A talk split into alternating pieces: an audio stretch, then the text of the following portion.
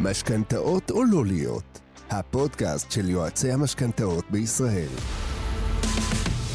שלום לכולם, אנחנו היום בפרק שלנו במשכנתאות או לא להיות, יחד עם שרון הרצברג. מה שלומך שרון? מעולה, איזה כיף לי שאני פה. גם לי כיף שאת פה. אני פותח רגע בכל הנושא הזה שמדבר על הקשר בין הבנק לבין היועץ לבין הלקוח.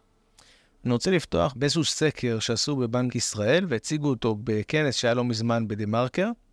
והסקר אומר ש-65% מהמשכנתאות, אנשים בודקים רק בבנק אחד. שזה מדהים אותי כל פעם מחדש. לגמרי.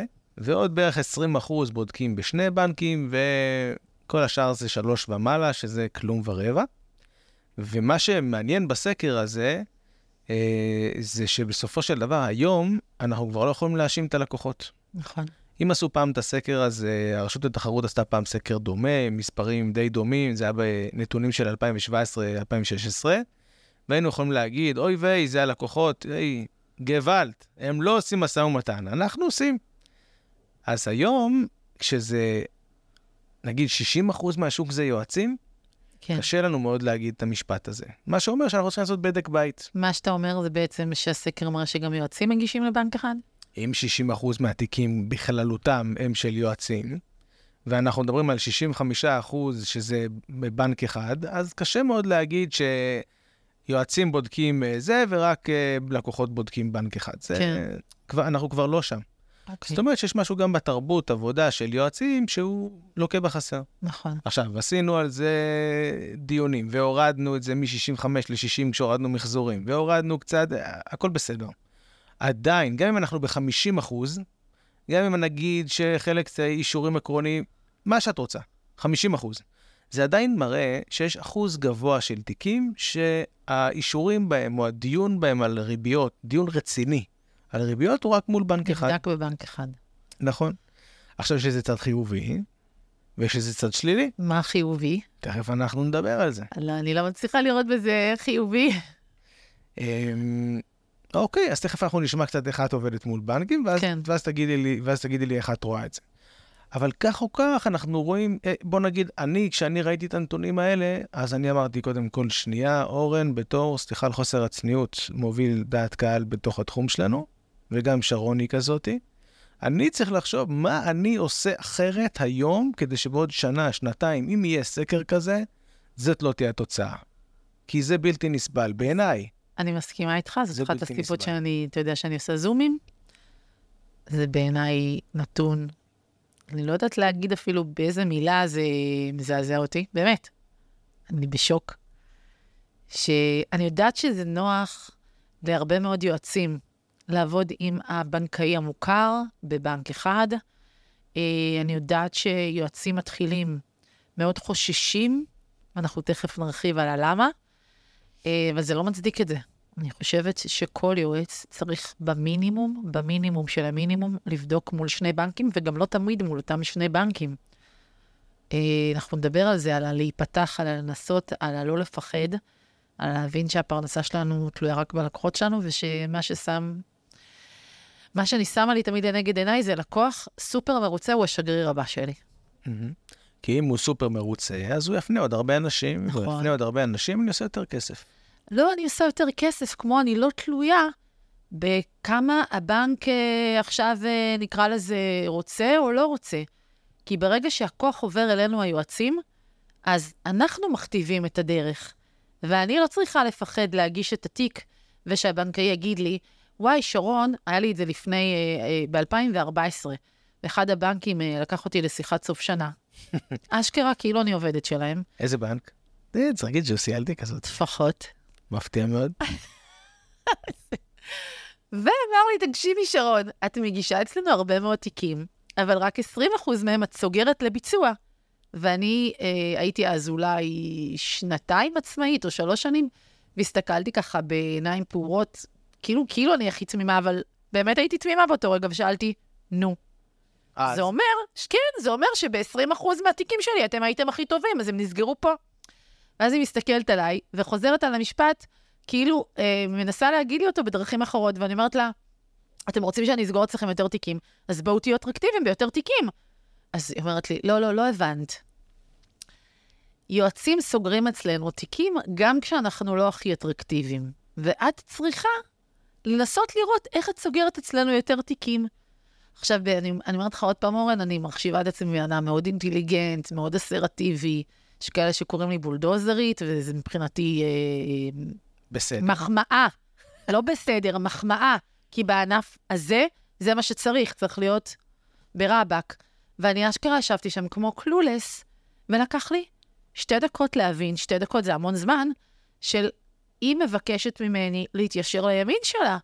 ואיפשהו מבהירה לי שאם אני לא מתיישרת לימין שלה, היא לא תמשיך לעבוד איתי. עכשיו, אני מניחה שכל יועץ משכנתאות פרטי שמתחיל בענף הזה חווה, אני לא אומרת שזה חלילה בכל הבנקים, ואני לא אומרת שזה משהו גורף, והם עשו לי את זה רק שלוש פעמים, סוף 2014 או 2015, לא זוכרת, אבל אני חושבת שיועצים חדשים נמצאים הרבה מאוד במקומות שבו הם מפחדים על הפרנסה שלהם, לצערי. אני חושב שזה לא רק יועצים חדשים. אני חושב שיועצים ותיקים דווקא מרשים לעצמם קצת יותר להגיש לבנק אחד ולהגיד הכל בסדר. אגב, גם בסקר שאני עשיתי ליועצי משכנתאות, ראיתי שיועצים חדשים, בוא נגיד פי שתיים מהיועצים הוותיקים, הרשו לעצמם להגיד אני מגיש בבנק אחד מאשר מהיועצים החדשים. ואני חושב שצריך לדון בדינמיקה הזאת שבין היועץ לבין הבנקאי בשאלת ה... מה יהיה אם אני לא אסגור אצלך משכנתה, אוקיי? כן. Uh, מעניין אותי לדעת איך את מסתכלת על זה. מה יקרה אם אני לא אסגור אצל בנקאי מסוים משכנתה? הבנקאי יתבאס עליי. את מכירה נכון. את, ה, את המילוח הזה? כן, אני הייתי שם, עבדתי בבנק. אה, אני רגע מחזירה אותך אחורה, כי אמרתי שהיועצים החדשים מפחדים. היועצים הוותיקים יכול להיות פועלים באותה דרך, אבל לא מתוך פחד, אלא מתוך איזושהי אמונה של אני יודע איפה הכי טוב, שזה הרבה פעמים לא נכון, אני תכף ארחיב על זה. אני יודע, הוא אומר ללקוח שלו, אני יודע, אז אני אגיש אותך רק לבנק, שמה שנקרא, אני יודע שיתאבד עליך, או שאני אשיג בו את האישור המורכב אשראית, או משפטית, או ריביות, או לא משנה במה כרגע מתמקד התיק הזה. וכן, ברור ש, שזה קורה גם אצל חדשים וגם אצל ותיקים, אבל מסיבות שונות. אה, מקבל את הדיוק. אה, מה שאני אה, למדתי ב-11 שנים שאני עצמאית, זה שכל הזמן אנחנו צריכים לעבוד עם עצמנו ולראות איך אני משפר את התהליך עבודה שלי. אני באופן אישי מאוד קשה עם עצמי, מאוד ביקורתית עם עצמי, כל הזמן מחפשת איך אני משפר את תהליכי העבודה. ואני יכולה להגיד היום, אחרי עשר שנים בבנק, ואני אומרת את זה בכוונה עשר שנים, כי עבדתי בבנק הפועלים בסניפים גדולים, אני חושבת שזה אחד הדברים שעשו לי הכי טוב כשיצאתי לשטח. כשאתה מכיר את המטריה מבפנים, ואתה יודע מה בנקאי עובר, אתה יודע להגיד, אני יודע. לא, אני חושבת שאני יודעת, אני יודעת. ומתוך זה שאני יודעת מה הם עוברים, אני גם יודעת איך אני מנצחת במרכאות את המלחמה הזאתי עם מינימום נפגעים, כשטובת הלקוח היא תמיד בראש ובראשונה. אז מה אני עושה? אני עושה תיאום ציפיות. עכשיו, זו מילה כזאת גדולה ויפה, אבל כל תיק שאני מגיעה, כל תיק, ממש כל תיק, אני קודם כל מתקשרת לבנקאי, לפני שאני מגישה את התיק. ואני אומרת את הדברים שעומדים לנגד עיניי. אם זה תיק דחוף, אז קודם כל בכלל, האם אתה פנוי? אולי אתה יוצא לחופש, אולי אתה חולה, אולי אתה לא בסניף, אולי לא, אתה בכנס. דחיפות. שתיים, מה חשוב לי בתיק הזה? חשוב לי סכום גבוה יותר כי הוא גבולי מבחינת יחס להחזר בהכנסות שלו לעומת ההחזר החודשי. חשוב לי יותר הביטחונות, כי יש פה איזושהי מורכבות משפטית ואני רוצה בכלל לדעת אם אתם רלוונטיים. מה חשוב לי פה? ואחרי שעשיתי את התיאום ציפיות הזה, וראינו שאנחנו באותו עמוד והוא יכול לי, מסוגל לי, רוצה לי, אז אני באה ואני אומרת לו, אוקיי, תקשיב, בשביל שאתה לא תעבוד קשה סתם, ואני מראה אכפתיות, ולא רק כלפי חוץ, באמת אני רוצה שהבנקאים שעובדים איתי יתאמצו על כל תיק. אז אני אומרת לו, תקשיב, אני שולחת לך עכשיו במייל, למרות שהם שונאים את זה, אבל בעקבות, שוב, איזושהי היכרות מעמיקה ועבודה של שנים לפתח מערכות יחסים עסקיות מצוינות, מסכימים.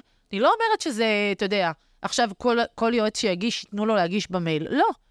אז הם מסכימים שאני אגיש במייל, אני עושה להם מה שנקרא את ה-DNA הכי שלד של הדבר הזה. מי הלקוחות? בתקציר ממש ממש מדויק.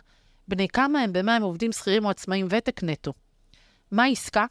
בשורה מתמצתת את כל מה שאני צריכה להגיד, זה התמהיל והריביות שאני רוצה לסגירה. עכשיו, שוב, אני גם לא מטרטרת, אם אני צריכה את המשכנתה ל... לא יודעת מה, לדצמבר, ואנחנו היום באוגוסט, אז אני לא אפגר, אני לא אשגע את המערכת.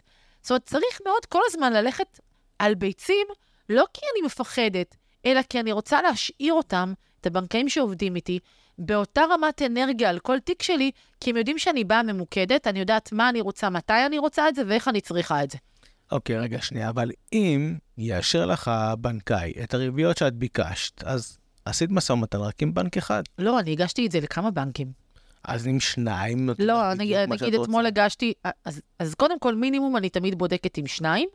כשסיימתי עם שניים, אני מרימה טלפון לבנקאי שלישי, אומרת לו בעל פה, לא מעבירה אישורים עקרוניים כתובים, מה קיבלתי, ואני אומרת לו, אני אהיה מוכנה להעביר אליך את התיק, בהנחה שבכל המרכיבים שלי, בוא נניח שיש בסימולציה שעשיתי ארבעה מסלולים, שבכל ארבעת המסלולים אתה משפר לי בין 0.1 ל-0.2. כי אם עכשיו אתה תבוא ותיתן לי שיפור של 0.05 או 20 שקלים בהחזר חודשי, אני לא אעבור אליך, למה? כי אני הבטחתי לבנקאים שנתתי להם את התיק, מה שנקרא פורמלית, שאם הם מתאבדים על התיק ומביאים לי את הריביות האלה, אני איתם, ואני רוצה לעמוד במילה שלי.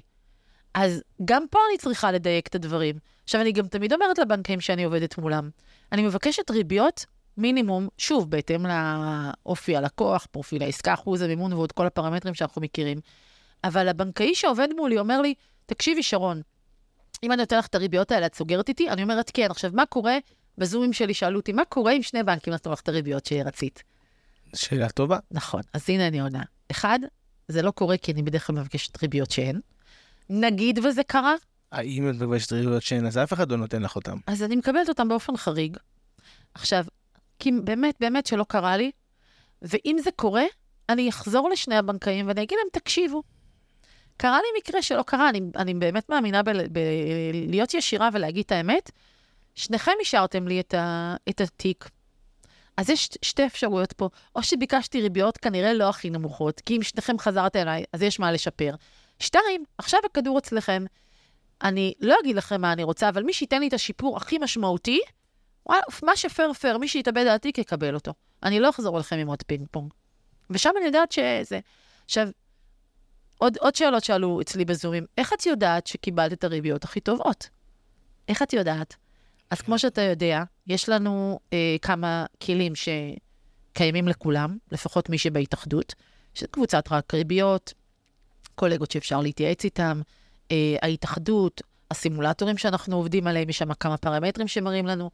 ודבר אחרון, אתה תמיד יכול להתקשר למישהו שהוא אה, נחשב בענף טוב, ולהגיד לו, תקשיב רגע, בוא ניתן לך תקציר, אני לא אוהבת שחופרים לי, סליחה על הישירות, אל תספרו לי עכשיו סבתא דודה ותפתחו ענפים, אתם רוצים אה, שאלת הריביות, תנו לי תקציר מי הבן אדם, רקע, כמו שאנחנו מעבירים לבנקאי.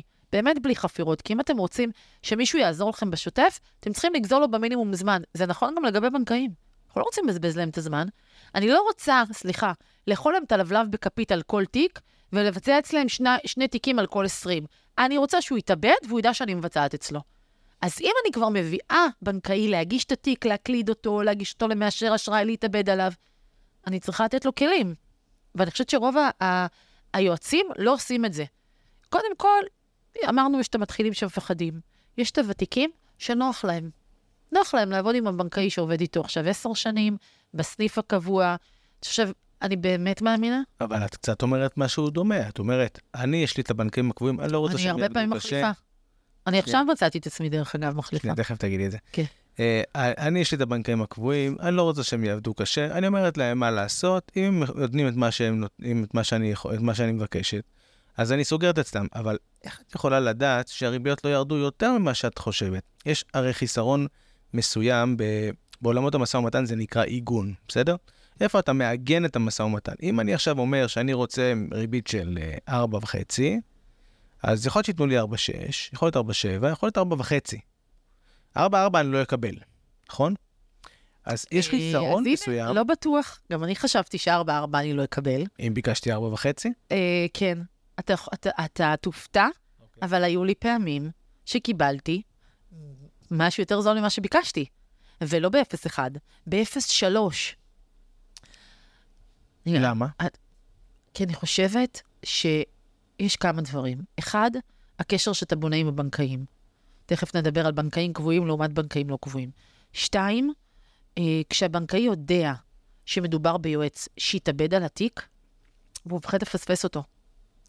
איפה שהוא יכול, איפה שהבנקאי אומר, אוקיי, אני כבר עובד מספיק שנים בבנק, אני יודע שהמשכורת שלי לא תלויה בזה, אני לא... זה, אני רוצה לבצע את היעדים שלי, איפה שאני צריך...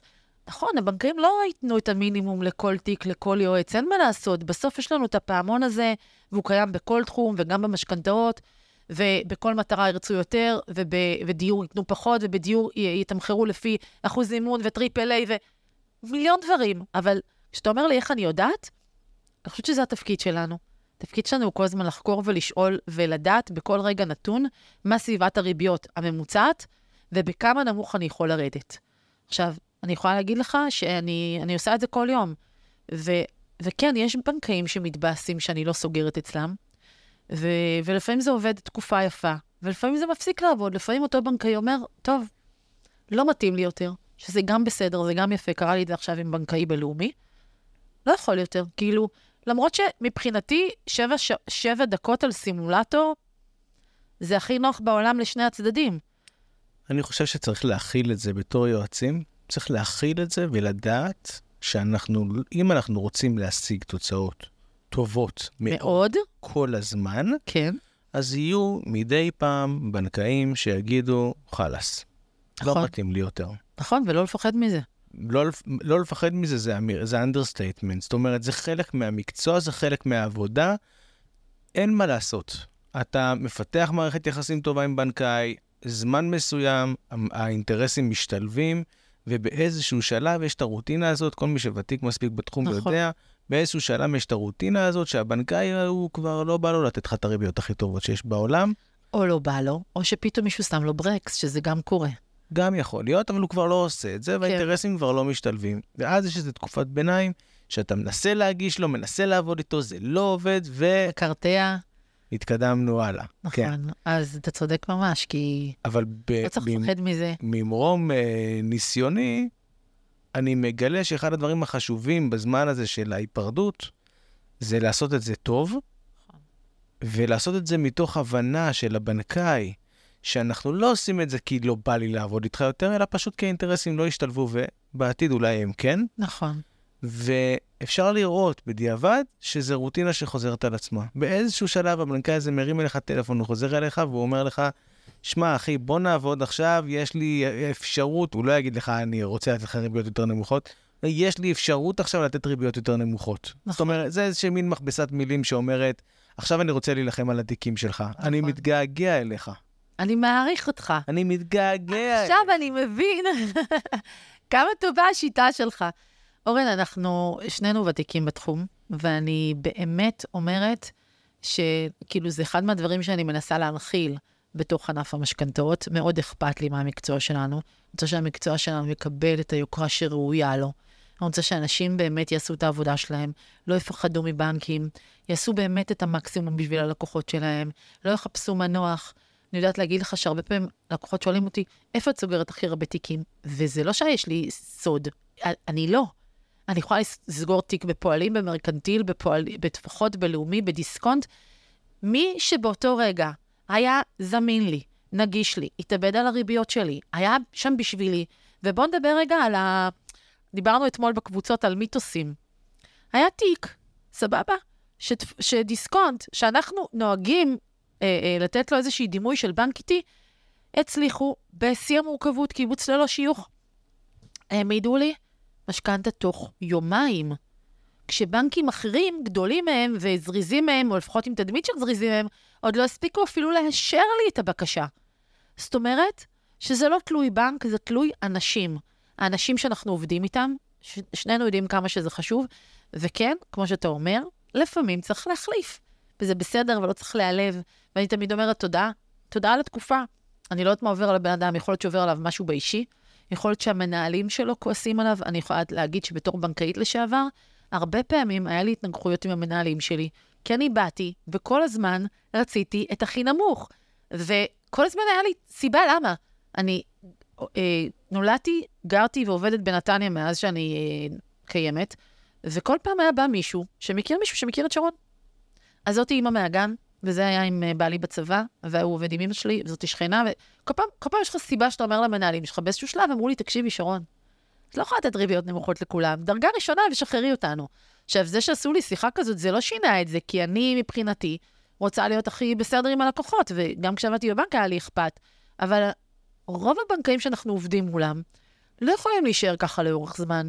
גם אם נכנסו לבנק, ובשנה, שנתיים הראשונות הם היו אנשים מאוד אכפתיים, באיזשהו שלב הם התיישרו עם המערכת, ולמערכת יש מלא אה, יעדים כמותיים, רווחיים, ווטאבר, ואתה יודע כמה, כמה יש בבק אופיס, והם באמת עובדים מאוד קשה, ואני מאוד מעריכה את הבנקאים שאני עובדת איתם. אבל אני אומרת, תקשיבו, חברים, אני מבינה, הייתי שם במקום הזה, אני אגיד לך יותר מזה. כשהתפטרתי, אמרתי למנהל הסניף שלי ששכנע אותי לא לעזוב, אמרתי לו, תקשיב, ניר, חוץ מלשטוף רצפה, ביקשו ממני כבר הכל. העבודה, באמת, העבודה של הבנקאים היא כל כך, כאילו, הרבה יותר ממה שרוב האנשים מבינים. אני לא זוכרת מתי הייתי הולכת להפסקה. ואם הייתי מזמינה אוכל, הייתי אוכלת מול המחשב. אז בתור מישהי שחוותה את זה, אני מאוד מעריכה אותם. אני מאוד אמפתית למה שהם עוברים. אני יודעת להגיד לך שהייתה לי בנקאית מצוינת בלאומי, עד שהגיע שלב שגם דברים אישיים וגם דברים מנהלתיים גרמו לזה שהיא לא יכלה לתת לי את מה שרציתי. אז אני אוהבת אותך, אני עדיין בקשר איתך, אבל אני לא יכולה לבצע אצלך תיקים, כי אני לא יכולה להרשות לעצמי לקחת תיק ולא להיות הכי טובה. אוקיי, זה הנקודה המהותית הנוספת שאני רוצה לדבר עליה. אני לא יכול לסגור אצלך סתם תיקים, כי. עכשיו, זו נקודה מהותית שאומנם כולנו כאילו יושב לנו אצלנו בראש, אנחנו יודעים, אני לא יכול לסגור סתם תיקים, זה, אבל עדיין אני שומע לא מעט פעמים מיועצים, אני שומע פה ושם כזה בסאבטקסט, נכון, אני לא יכול לזכור איתו את התיק בגלל שהוא זול יותר, אבל בוא, ניתן, בוא נמצא איזה דרך שהוא יהיה זול, שהוא יקר יותר, סליחה, אבל בוא נמצא איזה דרך שהוא יהיה זול יותר. או אני, אני רוצה שזה ייסגר אצלו. בסדר? את מכירה את המשפטים האלה. מכירה, מכירה, זה עושה לי צמרמורת, אבל זאת אומרת, אתה בא ואתה אומר, אני מכיר יועצים שבעצם סוגרים את התיק לא במקום שהכי רווחי ללקוח או יעיל או אפקטיבי. אני חושב שאנשים, יועצים, רוצים לשכנע את עצמם שמקום מסוים הוא באמת יותר זול. אז הם אומרים, אוקיי, אז אני לוקח אותך בס... לשם כי הוא יותר מהיר, או שהם ימצאו איזשהו, איזושהי סיבה למה לא סגרנו בבנק אחר. אני חושב שמערכת היחסים והמשא ומתן בין יועצים לבין בנקאים היא מערכת יחסים עדינה. תמיד. מערכת יחסים עדינה, לפעמים אנשים משכנעים את עצמם מה הם רוצים לחשוב, כדי שיהיה להם יותר נוח בלב. קוראת לזה הסיפור הפנימי. הסיפור הפנימי, אחלה. ואני חושב שהסיפור הפנימי שלנו, אם אני מתחבר למה שאת, אה, איך שאת קוראת לזה, צריך להיות ברור מאוד, וכל הזמן לחזור ולהגיד לעצמנו ולהבהיר לעצמנו שיש לנו רק בן אדם אחד שאנחנו צריכים לתת לו תשובות, והוא הלקוח. נכון. הרבה פעמים זה שניים, אבל לא משנה. יש רק אחד שאנחנו צריכים לתת לו תשובות, וזה הלקוח. נכון. והלקוח, ואנחנו, כשאנחנו בדיון עם הבנק ואנחנו מתלבטים וקצת לא נוח לנו, אנחנו צריכים להזכיר לעצמנו שאנחנו לא בנוח, אולי בגלל שיש לנו פה איזו התנגשות בין, ה, בין הדברים שחשובים לנו. נכון. השמירה על המערכת יחסים ארוכת הטווח עם הבנק וכולי, מול התוצאה הברורה שאנחנו צריכים לתת ללקוח. אנחנו צריכים להזכיר לעצמנו שזה הסיבה שלא נוח לנו. נכון. ולזכור, לבחור בצד השמאלי, בצד, בצד של יד שמאל שאני מרים עכשיו, שזה הצד של הלקוח. כי אין מה לעשות, בסופו של דבר, בשביל זה קיבלנו את הכסף. נכון, וצריך מאוד להיזהר אה, שהגבולות האלה, בין החברות או השותפות העסקית, נקרא לה, מול הבנקאים שאני עובדת איתם, לא תשפיע עליי בקטע שלא בא לי לבאס אותו. זה מותר לבאס אותם? הם עובדים בבנק. זאת אומרת, אני כל הזמן אומרת את זה, זאת העבודה שלהם. זאת חלק מהעבודה שלהם. כשלקוח מגיע לבד לבנק, מישהו מבטיח לכם, לבנקאים, שהוא יסגור אצלכם? לא. האם אתם אומרים לו, אם לא תסגור אצלי, אני לא אה, מגיש את התיק? אתם לא תעיזו להגיד את זה ללקוח. אז למה ליועצים כן? נוצרה כאן איזושהי מערכת, כמו שאתה אומר, מאוד עדינה. אה, פגשו אותי עכשיו מחוץ למשרד שלך כמה תלמידים חמודים שלך ושאלו אותי, אבל איך את עושה את זה? כאילו, אני, אני אומרת, זה צריך להיות אסרטיביות לצד אמפתיות. ואני יכולה לתת דוגמה עכשיו, שיהיו ארבעה תיקים שלא הצלחתי לסגור אצל בנקאים מפועלים, שאני מאוד אוהבת, כי הוא לא התחרה על הריביות. וכתבתי לו, אני ממש מתבאסת מזה, וזה באמת מבאס אותי, ש... אבל מה שנקרא, אתה מבין את זה. ואז הוא כותב לי, בטח אחותי מבין, לב. עכשיו, אני מבחינתי, כשקיבלתי תשובה כזאת, במרכאות ניצחתי. למה ניצחתי? כי הצלחתי לייצר מצב שהבנקאי מבין שזאת הפרנסה שלי, ולמרות שהוא מתבאס, הוא לא כועס עליי, הוא לא יתנכל לי, הוא לא, אה, אה, איך אומרים, אה, המילה, אה, הוא לא ינקום בי. זה לא אחר כך יגיד, אוקיי, בתיק הבא שלה אני לא מתאמץ. לא, זה לא יקרה. וזה מה שאנחנו צריכים להבין. ואם אני כל הזמן בשיקוף אמיתי וכנה מול הבנקאים שאני עובדת איתם, והם זוכרים שזאת הפרנסה שלי, כמו שאני זוכרת שזאת הפרנסה שלהם, דרך אגב. אנחנו יושבים משני צידי השולחן, לכל אחד יש את המטרות שלו, ואני צריכה לדאוג ללקוח שלי, בשביל זה משלמים לי כסף. נכון. באמת, אני בהרבה מקרים יש... מדבר עם הבנקאי, ואני אומר, אני אומר מפורשות את המשפט הבא, אני אומר, אה, אני מבין אותך, אתה מקבל כסף מהבנק, אתה צריך לדאוג לבנק, אני מקבל כסף מהלקוח, אני צריך לדאוג ללקוח. שנינו פה חברים, הכל טוב, אוהבים אחד את השני, כל אחד מקבל כסף ממישהו אחר, צריך לדאוג למישהו מקבל ממנו כסף, זה הדבר ההוגן לעשות. נכון. בתקופה האחרונה, שנה נגיד, פלוס מינוס, לפני זה זה גם היה, אבל באופן מינורי יותר, אני חש שבמערכת הבנקאית יש קולות של אנשים שמנסים להנהיג את העדר של היועצים, נקרא לזה ככה, ולשנות לאט-לאט כל מיני דברים, כדי שיהיה להם יותר קל. למשל, אנחנו מכירים את ה... יש לזה הרבה פרקטיקות. אנחנו מכירים את זה בדרך של הביטחונות, שלאט לאט בנקאים אומרים ליועצים, וזה התחיל מלמעלה, דרך הדיגיטציה נקרא לזה. כן. תעשה, אתה, תגיד אתה ללקוח מה צריך בביטחונות. עזוב אותי. אה, זה ממשיך בהגשות. תגיש אתה, אני לא מגיש... אה, עזוב, תשל... אל תשלח לי את הבקשה, תגיש בדיגיטל, תגיש ב... במוקד, תגיש בפ... תביא לי את הבקשה לעוסה, אוקיי? זה ממשיך ב... אה, נקרא לזה מועדונים כאלה ואחרים ליועצים. אני מרימה גבות. ואני רואה שאת מרימה גבות, אנחנו מרימים את הגבות ביחד. וזה ממשיך במה שאני הכי אוהב והכי, אה, זה הכי כיף בעולם, כן, כמובן במרכאות, כן. אמ, תביא לי הצעה מבנק אחר, אני אשקול האם להוריד לך את הריביות. או בשביל שאני אוכל להוריד לך את הריביות, אני צריך שתביא לי הצעה מבנק אחר. טובה, כן. כל הדברים האלה זה בעצם אקטים כאלה ואחרים שגורמים לבנק בעצם להגיד, בוא, אה, אל תעבוד אצלי, כי אתה עובד אצל הלקוח, אבל בוא תעשה משהו. תעבוד אצלי בדרך אחרת. בוא, תעבוד, בוא תעשה משהו שהוא לגמרי שלי, והוא לגמרי בשבילי, הוא לא בשבילך, הוא לגמרי בשבילי. בשבילי הבנק. בשבילי הבנק, כן, שאני רוצה באמצעותו להנדס את צורת העבודה שלך כדי שתהיה לי יותר נוחה. עכשיו, אני מדבר על זה הרבה, אני אומר הרבה אה, את דעתי בנושא הזה, אה, ו... ו... אני רוצה דווקא לשמוע מה את, איך את רואה את הדברים האלה, כי אני מדבר על זה הרבה, אז כאילו בואו שנייה נשמע את זה מעוד זווית, ואחרי זה גם נתמודד עם הדבר הזה של ההצעות בין הבנקים, ששם יש איזושהי נקודה שבאמת צריך אה, לדייק אותה יותר לעומק. אוקיי. Okay. אתמול היה היום האחרון שלי, 24 לשביעי, בבנק לפני 11 שנים. וכמו שאתה אומר, אני מרגישה את זה הרבה יותר משנה, שמאז שעזבתי את הבנק, כל שנה שעוברת, מפילים עלינו, היועצים הפרטיים, יותר ויותר עבודה שהייתה לפני זה בגדר העבודה של הבנקאי.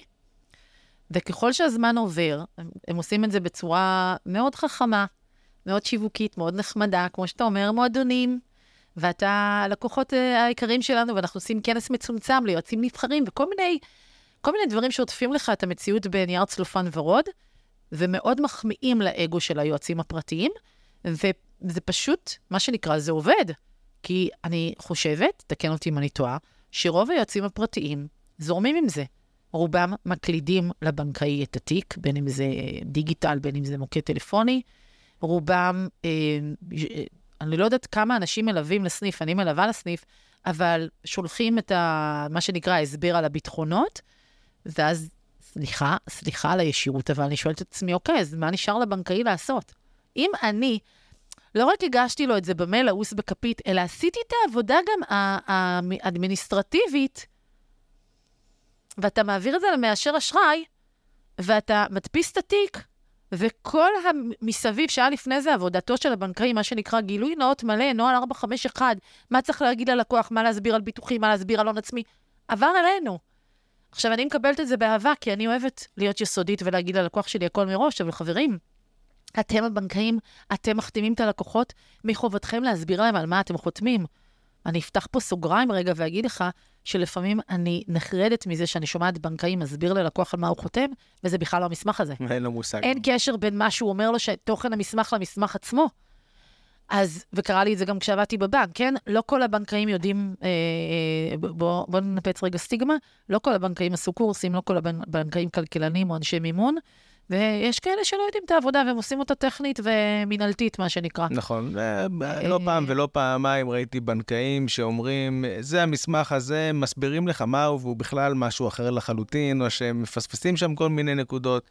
מהותיות. מהותיות מאוד, וכן, וזה נכון. בדיוק אתמול אה, אה, אה, בנקאית החתימה אה, תיק אה, לקוחות שלי, והחתימה את הערבה על כתב ערבות, ו... הסבירה לה מה יש בכתב ערבות, ועצרתי ואמרתי לה, זה לא מה שיש בכתב ערבות. זה לא התוכן. את מתבלבלת, אז היא אמרה לי, כן, ככה לימדו אותנו. ככה הסבירו. אז, אז המלצה בחום לכל היועצים שמקשיבים לנו, קחו את המסמכים של הבנק פעם אחת, בכל אחד מהבנקים, תקראו אותם.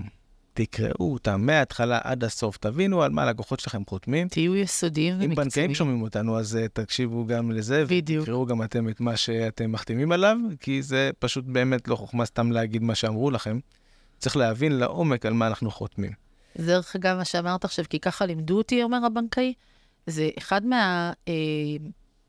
מהאגדות אה, אורבניות, זה שהרבה פעמים בנקאים שיושבים בסניף, לי פעם אמרו להם משהו, והם פשוט מעבירים את זה מדור לדור. אף אחד לא בדק את אמיתות הדברים. או, או, או, אתה יודע, זה יכול להיות אה, מדיניות, זה יכול להיות... אבל הם פשוט עם, ה, עם המנטרה הזאת. כן. שאף מכירה את זה שאומרים לך, זה נהלי בנק ישראל, ואתה אומר, זה, זה לא, לא בנק ישראל, נשמה. זה לא, אבל זה נהלי בנק ישראל, ככה אמרו לנו. אז, אז זה לא. Uh, אני רוצה לקחת לך אישורים העקרוניים, כי אנחנו כבר מתחילים uh, להיות במאני טיים. אמ, אישורים עקרוניים, העברת, העברה של אישורים עקרוניים, יש פה שתי גישות, אני אגיד שנייה, אציג שנייה גישה של העברה, ואת תציגי שנייה גישה של לא להעביר, ונדון על זה קצת.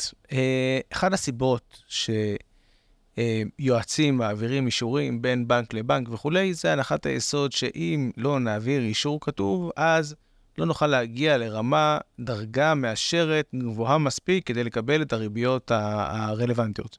אם אתה רוצה להגיע לריביות באמת באמת טובות, לעשות את העבודה שלך הכי טוב שאתה יכול, אז אתה מעביר אישור בין בנק לבנק, כדי שבאמת ייתנו את ההצעות הכי טובות שאפשר.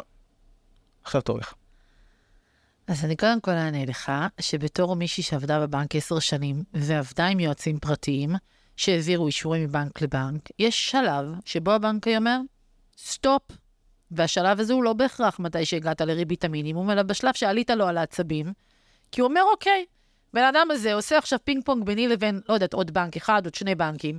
אני לא רואה את הפינג פונג הזה מסתיים, למה לי לעבוד קשה? שילך, הוא לא יבצע אצלי. אז מי אמר שזאת הדרך להגיע למינימום? זאת לא הדרך.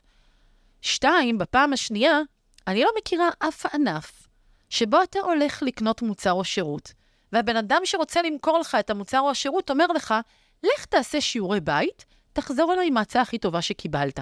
אני עברתי לאחרונה דירה, קניתי המון המון מוצרים, קיבלתי הרבה מאוד שירותים. אף אחד לא אמר לי, לכי תעשי סקר מקררים. גם כשקניתי רכב, לכי תעשי סקר רכבים. ותח... זה לא עובד ככה. עכשיו, זה עובד, זה הגיע למצב שזה נהיה ככה, כי זה מה שהבנקים הרגילו אותנו. חינכו אותנו, הם עשו חינוך שוק. ומה שאני רוצה איתך בפרק הזה, זה לעשות חינוך שוק מחדש. לא צריך את זה. אני מגיעה באמת לריביות מעולות. ו... הפוך, לפעמים אפילו העברת האישור תפגע בי. כי אם אני כיוונתי, בואו ניקח דוגמה מספרית. ל-4-2 בקל"צ ל-22 שנים, סתם דוגמה, בסדר? ובלאומי נתנו לי, סתם לדוגמה, 4.5.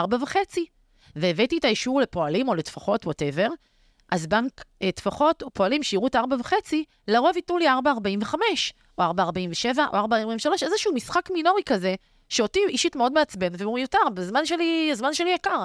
ואם אני רוצה להגיע ל-4-2, אז מה זה משרת אותי להראות 4-5? וכמה פינג פונגים אני אעשה עד שאני אגיע ל-4-2? אז בואו נחליף רגע את האישור העקרוני במשהו יעיל וטוב. במקום להעביר אישור עקרוני מבנק לבנק, שזה אקט שאומר, תביא לי קצת יותר טוב ממנו, כי אחרת אני בבעיה, אנחנו אומרים לבנקאי משהו אחר. אנחנו אומרים לו, תראה, ההצעה שנתת היא לא הצעה שאני יכול לחיות איתה. אני, זה, זה לא בסטנדרט המקצועי שלי. אני מכוון לבערך או בין ככה לככה, או מספר מסוים. שזה מצוין, ככה אני עושה. כשאני שולחת שזה- את המייל, אני ממש נותנת את התמהיל שאני רוצה לסגירה, גם אם החלטנו שלא להגיד את זה מראש, במהלך המשא ומתן, כאשר אנחנו מגיעים לשלב שבו לא נותנים לנו הצעות מספיק טובות, אנחנו לא רוצים הצעה יותר טובה כי בנק אחר נתן לי הצעה יותר טובה, אני רוצה הצעה יותר טובה כי זה הסטנדרטים המקצועיים שלי. או כי התיק הזה הוא מה שנקרא, זה תיק שאני אה, לא, לא סוגרת משא ומתן עד שאני מגיעה לריביות הנקובות. ואני אומרת למה אני מכוונת. כי זה הסטנדרטים המקצועיים שלי. נכון, כי זה הסטנדרט, וזה מה שאני רוצה בשביל לקוח, ואני יודעת גם שזה אפשרי. זאת אומרת, אני לא אבקש עכשיו, בוא רגע נהיה מדויקים.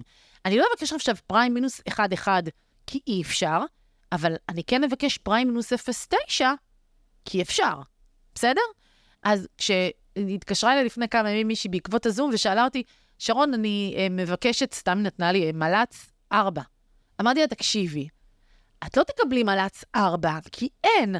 אבל אם תתקרבי ל-4.6, 4.7, שזה ריאלי נמוך מאוד, אז זה יהיה מעולה.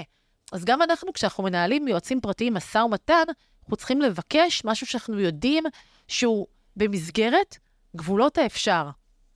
זה גם לא להגחיך את עצמנו, כי אני לא הלקוח שעכשיו, אה, אתה יודע, ממציא מה שהוא רוצה, משקר, אה, אה, לא אכפת לו. אני לא רוצה לשקר. אני עובדת בצורה מאוד ישרה, שקופה, ואני בגילוי נאות מלא מול הבנקאים.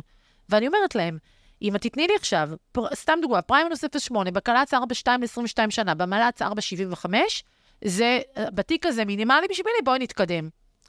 אתם צריכים להיות גם הגיוניים, וגם לדעת גבולות גזרה, לא להמציא עכשיו דברים. כמו בכל משא ומתן, כאשר אנחנו מגיעים למישהו ואנחנו רוצים לשאת ולתת איתו, אם אנחנו נשים מספר שהוא נמוך מדי והוא לא רלוונטי, אנחנו לא מקצוענים. בכל מקצוענים אנחנו גם כאילו נגרום לבנקאי להבין שאנחנו לא יודעים מה גבולות הגזרה, ואז הוא גם יכול לשחק איתנו עד אינסוף. כן. וגם פשוט לא יהיה בא לו כנראה לעבוד. כנראה שכשאתה תגיד, ת, תגיד אה, מל"צ 4 לבנקאי היום, כשאין, היום, כן. היום כשאין, יכול להיות שישמעו את שיהיה הפרק הזה בעתיד, בעוד כן. שנה ויהיה, אבל אנחנו מדברים עכשיו ביולי, נכון? יולי, יולי 23. אנחנו באב, אה, חודש אב 2023. אה, זה לא, זה לא הגיוני, וכשאנחנו אומרים את זה, אז הבנקאי אומר לעצמו, אז הוא לא מבין שום דבר, אני יכול לתמרן אותו לעלות. בדיוק, יעשה מה שאני בדיוק. רוצה, יהיה עכשיו- בסדר. עכשיו, אני אגיד לך משהו על, ה, על האמונה המקבילה הזאת, שיועצים שמשתמשים בשיטה הזאת של להעביר אישורים עקרוניים מבנק לבנק, הם חושבים שזה משרת אותם ומשרת את הלקוח שלהם. הם לא מבינים שלא. אחד, התשתם את הבנקאים, בסוף אחד זוכה, שני אלה שפרפרו, מותשים מכם למוות, אני לא יודעת כמה תיקים נוספים תמשיכו להחזיק ככה. אוקיי, תצליחו 2, 3, 4, 5, באיזשהו שלב אותו בנקאי יגיד, אוקיי, הוא משתמש בי, הוא לא יבוא לבצע אצלי, אני מפסיק את זה. שתיים, אתם מתישים את עצמכם, ב', אתם, שלוש, אתם מעכבים את הלקוח, וארבע, כמו שאמרתי, כשיפסיק הפינג פונג בין הבנקים, זה לא אומר בהכרח שהגעתם למינימום, זה, זה אומר שהכרח, בהכרח הגעתם למה שנקרא, הבנקאי מסוים אמר, stop, אצלי נגמר הפינג פונג. ואני הייתי גם מהבנקאיות שאמרו, אוקיי, אה, אני נותנת לך עכשיו אישור, היה שלב שגם אמרתי, אני נותנת לך אישור, הוא לא כתוב, אתם באים לחתום על פתיחת תיק, אנחנו סוגרים את זה. כי כי זה לא נגמר, אוקיי? אז אני מניחה שיש בנקאים שאומרים, טוב, הבנתי, אני לא אקבל את התיק הזה, אז אני מפסיק. או, פינג פונג. בוא נדבר על זה רגע. אה, כשבנקאי מבקש ממני להביא לו הצעה כתובה, התגובה הראשונה שלי אליו אומרת, לא, אל תעשה לי פינג פונג. ואז אני מחייך רגע, נכון. אם אני face to face איתו, ואם אני בטלפון אז אני צוחק, כדי שישמע שאני צוחק, שאנחנו ברוח טובה. כן? אבל הרעיון הוא להעביר את המונח פינג פונג מהצד שלנו לצד של הבנקאי. אם אתה מבקש ממני הצעה כתובה, אתה בעוד שבוע תתלונן שאני עושה לך פינג פונג. בדיוק. אל תשכח מי התחיל את הפינג פונג. אתה רוצה פינג פונג? אתה רוצה הלוך חזור, הלוך חזור? לפחות תדע שאתה עשית את זה, נכון. לא מישהו אחר. הדיוק הזה שאני ואתה עושים כרגע, אני כולי תקווה שהוא באמת ישנה את התנהלות יועצי המשכנתאות מול הבנקים, ושאנשים יבינו, הכוח אצלנו. הלקוחות רוצים אותנו. אנחנו רואים משנה לשנה שיותר ויותר אנשים נעזרים ביועצים פרטיים. הלקוח מאמין לי. אני רוצה להתאבד עליו ברבק בכל תיק. אל תפחדו, תתייעצו עם מי שצריך איך עושים את זה, ולכו על זה. זה היה משפט כל כך יפה לסיכום, אז אני רק אוסיף משלי, ואז אנחנו נסיים. אני אגיד שבעיניי הסטנדרט צריך להיות לפחות, לפחות שני בנקים שמגישים בהם, אם לא שלוש. בעיניי תיק, נכון. שהגשנו את התיק רק לבנק אחד, יש לנו בעיה מוסרית, לגמרי, לא, לא תקין. לגמרי. ואני יודע שיש יועצים ותיקים שיכעסו עליי שאני אומר את זה, ויחשבו ויגידו, לא, אבל אני יודע להשיג את זה בבנק אחד. הכל בסדר אם אתה עובד רק עם בנק אחד, קצת כמו סוכן ביטוח. יש לך נטייה מסוימת לבנק הזה. נכון. ויכול להיות שבעתיד הוא יהיה לא טוב, אבל אתה עדיין איתו. נכון, ואתה עדיין גם מאמין שהוא ש... שהוא הכי טוב בשבילך. הכי טוב. נכון, כי אתה יודע רק אותו. נכון. אתה רגיל רק אליו, ויש בזה חיסרון גדול. יש בזה גם הרבה מעלות. יש יועצים שיודעים לעבוד מול בנק אחד, ואז בבנק הזה הם יודעים להשיג מה... אבל אני חושב שבלונגרן, במוניטין של המקצוע, זה עושה לנו בעיה, ואני אני חושב שאין דבר כזה להגיש רק לבנק אחד. נכון. בעיניי זה מחדל. ויותר מזה, לא תמיד גם? לאותם שניים, שלושה. תיפתחו לעוד בנקים. אתם תתפלאו כמה בנקים שלא עבדתם קודם, גמישים אשראית, משפטית, ריביות, אי אפשר להסביר כמה הפתעות יש רק כשמנסים. נכון, ופה אני מתחבר לנושא של התיקים מורכבים, שהרבה יועצים, גם בסקר שכתבתי, שאלתי אנשים, למה, אם הם כתבו בנק אחד, למה הם כתבו בנק אחד, וכמעט כולם כתבו, 70 אחוז, כתבו, כי התיק מורכב מדי, לא יאשרו אותו בבנק אחר. בסדר? אה, כן, עוד איזושהי אה, כן. אגדה אורבנית. זה אגדה, אחת האגדות האורבניות הכי גדולות בעיניי, זה התיק מורכב מדי, לא יאשרו אותו בבנק אחר. תתפלאו כשיש לכם אישור מבנק מסוים, ואתם רגועים ויודעים שאתם הצלחתם לאשר את התיק, כמה, תיק, כמה בנקים נוספים יהיו מוכנים לאשר את התיק הזה. גם בתיקים מורכבים, אין דבר כזה רק בנק אחד. נכון. לא יעלה על הדעת. תיק נורמלי צריך להיות בין שניים לשלושה בנקים, והבנקים הרלוונטיים. נכון. לא להגיש לבנקים לא רלוונטיים. הרבה מהטעויות נופלות על זה שמגישים תיק לבנק שהוא לא רלוונטי והוא לא מספיק טוב לסוג הבקשה. כן.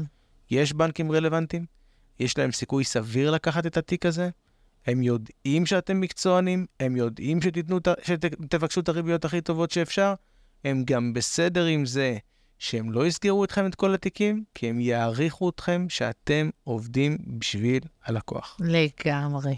תמיד אני אוהבת שהבנקאים אומרים לי, אם לא הייתי בנקאי, או אם היה לי עכשיו קרוב משפחה שצריך, אני יודע שאת. הייתי מפריע. כן, כאילו, כאילו, זה בסדר, הם, הם יכולים טיפה להגיד לי, את קרצייה וכאלה, אבל כמו שאתה אומר, מעריכים בסוף את האנשים שבאמת עושים מכל הלב ולטובת הלקוח. פעם פנה אליי אה, לקוח, ולא הלקוח שלי, לקוח, ש... מישהו שקנה מהלקוח שלי, ואמר לי, אני רוצה את העורכת דין שהייתה עורכת דין של הלקוח שלך. אז אמרתי לו, למה? מה, כאילו, מה עם העורכת דין שלך? אז הוא אמר לי, לא, היא הייתה פייטרית. היא ממש התעצבנתי עליה, אני רוצה שהיא תייצג אותי בעסקה אחרת. נו, זהו, זה כאלה הכל. אנחנו רוצים להיות. נכון, אנחנו רוצים להיות כאלה. אז המסר העיקרי כאן הוא לא לפחד, להגיש לפחות לשניים, שלושה בנקים, ולא תמיד אותם בנקים, תפתחו את עצמכם לבנקים אחרים. תמיד שיהיה לכם כמה בנקאים באותו בנק, שאנחנו לא נהיה, איך אומרים, תלויים באף אחד, ותעשו טוב. ואם אתם מרגישים לרגע שאתם רוצים להגיש רק לבנק אחד, שימו את עצמכם בחדר יחד עם מישהו מבנק ישראל שיציג לכם את הסקר, ש-65% מהתיקים מוגשים רק לבנק אחד, ותרגישו את מה שאתם מרגישים בבטן לגבי איך שמסתכלים על המקצוע שלנו כשרואים דבר כזה, ותבינו ותזכרו שזה פשוט לא יכול להיות חלק מהאופציות. תודה רבה, שרון. תודה, אורן, היה כיף. היה ממש כיף. נתראה.